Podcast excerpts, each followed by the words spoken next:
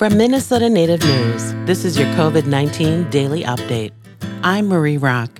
The first week in June marks a shift in our state's fight against COVID 19 as some businesses begin to reopen after months of state ordered closures. And during the first week in June, thousands of people poured into the streets across the state to protest the death of George Floyd, who died while in police custody after a Minneapolis police officer kneeled on his neck for more than eight minutes. All of this has state officials on the lookout for whether we will see a dramatic increase in the number of COVID 19 cases. Here's Dr. Nick Lennertz from the Minnesota Department of Health. We know that the spread of COVID 19 occurs when people are in close proximity together for extended periods of time. These mass gatherings may put many people at risk for contracting COVID 19. Health officials are now strongly urging Minnesotans who participated in rallies or who helped with cleanup efforts following the riots to go ahead and get tested for COVID 19, regardless of whether they have symptoms. We want you to get tested, and we want you to get tested